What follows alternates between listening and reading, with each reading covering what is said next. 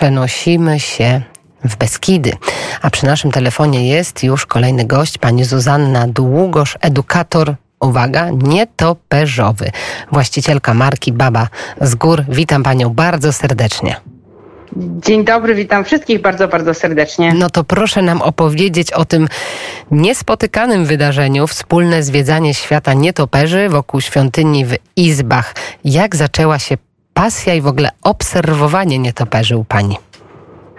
Mm, y to wbrew pozorom było dość, dość proste, e, moja, moja fascynacja, początek tej fascynacji, ponieważ jestem przewodnikiem beskidzkim e, i kiedyś e, spotkałam się z moim kolegą Piotrem w Muszynie po wielu latach niewidywania się i Piotr za, podobało mu się w Muszynie, bo właśnie tutaj zajechał i mówi: Słuchaj, czy ty wierzysz, że na twoim terenie jest bardzo dużo, e, bardzo rzadkiego nietoperza podkowca małego? A ja mówię: No nie, nie wiem. I od tego się zaczęło, tak, że kolega przyszedł i, i opowiedział o rzeczy, o której nie wiedzieliśmy do tej pory.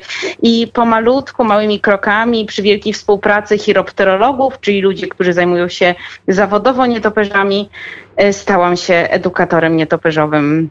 No to proszę nam powiedzieć e, coś więcej o tych, e, o tych istotach. Trzeba wiedzieć, że przede wszystkim i zawsze każde zajęcia od, zaczynam od takiej informacji, że nietoperze nie potrzebują człowieka do życia.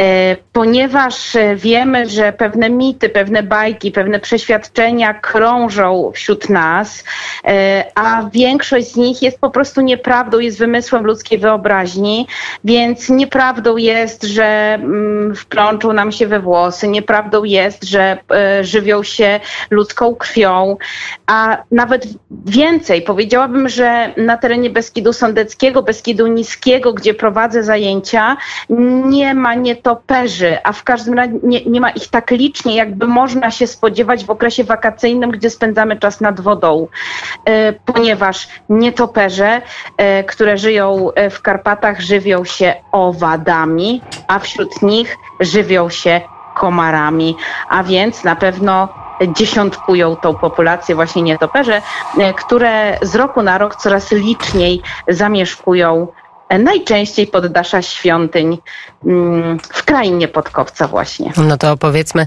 jak to zwiedzanie świata nietoperzy e, wygląda, jak trzeba się do niego przygotować, jak w ogóle wejść w ten świat nietoperzy. Mhm.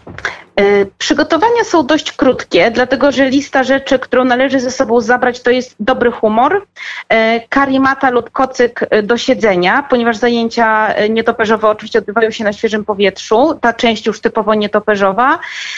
I trzecia rzecz, jaką potrzebujemy, to jakiś taki dodatkowy mm, bluzę czy, czy polar, ponieważ prowadzę zajęcia na wsi, gdzie nie ma murów, więc ten spływ, spływ chłodnego powietrza jest dość szybki i po prostu, żeby nam było było komfortowo ciepło.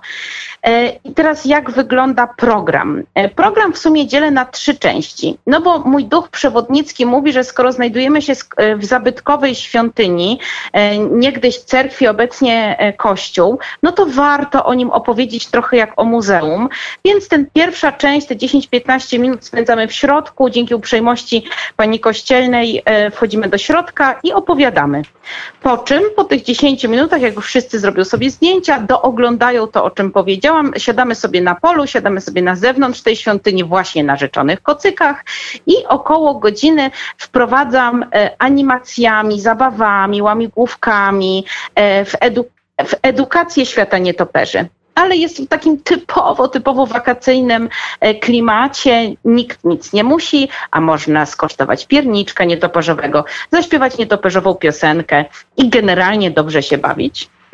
A finałem, czyli tą trzecią częścią finałem spotkania jest obserwacja nocnych wylotów nietoperzy, ponieważ nietoperze to zwierzęta, które są aktywne na granicy od granicy dnia i nocy, a więc e, czekamy właśnie zmierzchu, żeby one zaczęły wylatywać po to, żeby zdobyć jedzenie. E, I to jest, tak wygląda zakończenie naszego spotkania. Ta obserwacja nocnych wylotów nietoperzy na pewno jest bardzo ciekawym zjawiskiem, ale też proszę nam opowiedzieć, bo zaciekawiła mnie ta świątynia. Powiedziała Pani, że to wcześniej była świątynia, później cerkiew, dzisiaj kościół. To jakie były losy e, tego miejsca historycznego? Mhm. Um, pogranicze Beskidu Sądeckiego i Beskidu Nickiego to nie tylko Karpaty, no bo to góry w centralnej Europie, to nie tylko kraina podkowca, bo na tym terenie możemy spotkać konkretny gatunek nietoperzy, czyli podkowca małego, ale to jest również dawna Łemkowszczyzna zachodnia region, w którym historycznie, tak jak pan słusznie zauważył, do 40, 1947 roku licznie zamieszkiwali ludzie, którzy o sobie mówią, że są Rusinami, Rusnakami. Okoliczne narodowości nazwali ich Łemkami. I e, po trudnej akcji Wisła e, te tereny, na tych terenach została garstka tych ludzi.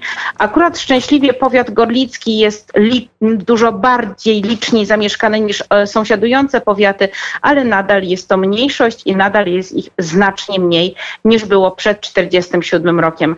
W związku z tym wiele świątyń, które były wybudowane jako cerkwie, zarówno grekokatolickie, jak i prawosławne, e, mądrością biskupów rzymskokatolickich, zostały oddane pod zarząd Kościołowi Zachodniemu. No i teraz być może w czyjejś głowie pojawi się takie pytanie, e, że w takim razie wewnątrz nie zobaczę wyposażenia cerkiewnego, no więc nic bardziej mylnego. E, jest tam w każdej świątyni, jest pełne wyposażenie cerkiewne i jedyna zmiana, jaka została wprowadzona, to e, stół ołtarzowy, już ten posoborowy, żeby można było sprawować liturgię e, rzymskokatolicką. I w związku z tym najczęściej mówimy o tym, że to świątynia, no bo wybudowana jako cerkiew, obecnie używany przez obrządek rzymskokatolicki. No, czyli i trochę historii, i trochę natury. To wszystko mogą Państwo właśnie w lipcu, lipiec już minął, w sierpniu od godziny sierpniu, 19. tak, 19. Tak. Dokładnie. Tak. Czyli tak, mhm. i jeszcze tylko jedną rzecz chciałam dodać, tak, bo czasem koniec. Państwo się martwicie. Wiadomo, że pogoda może być różna w górach. Chciałam powiedzieć, że zajęcia odbywają się niezależnie od pogody, ponieważ zajęcia, jeśli jest niekorzystna pogoda, zostajemy w środku w świątyni, więc zajęcia odbywają się po prostu w środku. E, mówiła o tym Zuzanna Długosz, która jest edukatorem nietoperzowym. Świątynia w Izbach, gmina Uście Gorlickie. Zapraszamy sierpień, godzina 19 na wspólne zwiedzanie świata nietoperzy. Bardzo dziękuję za rozmowę. Do zobaczenia na południu. Bardzo dziękuję. Bardzo dziękujemy.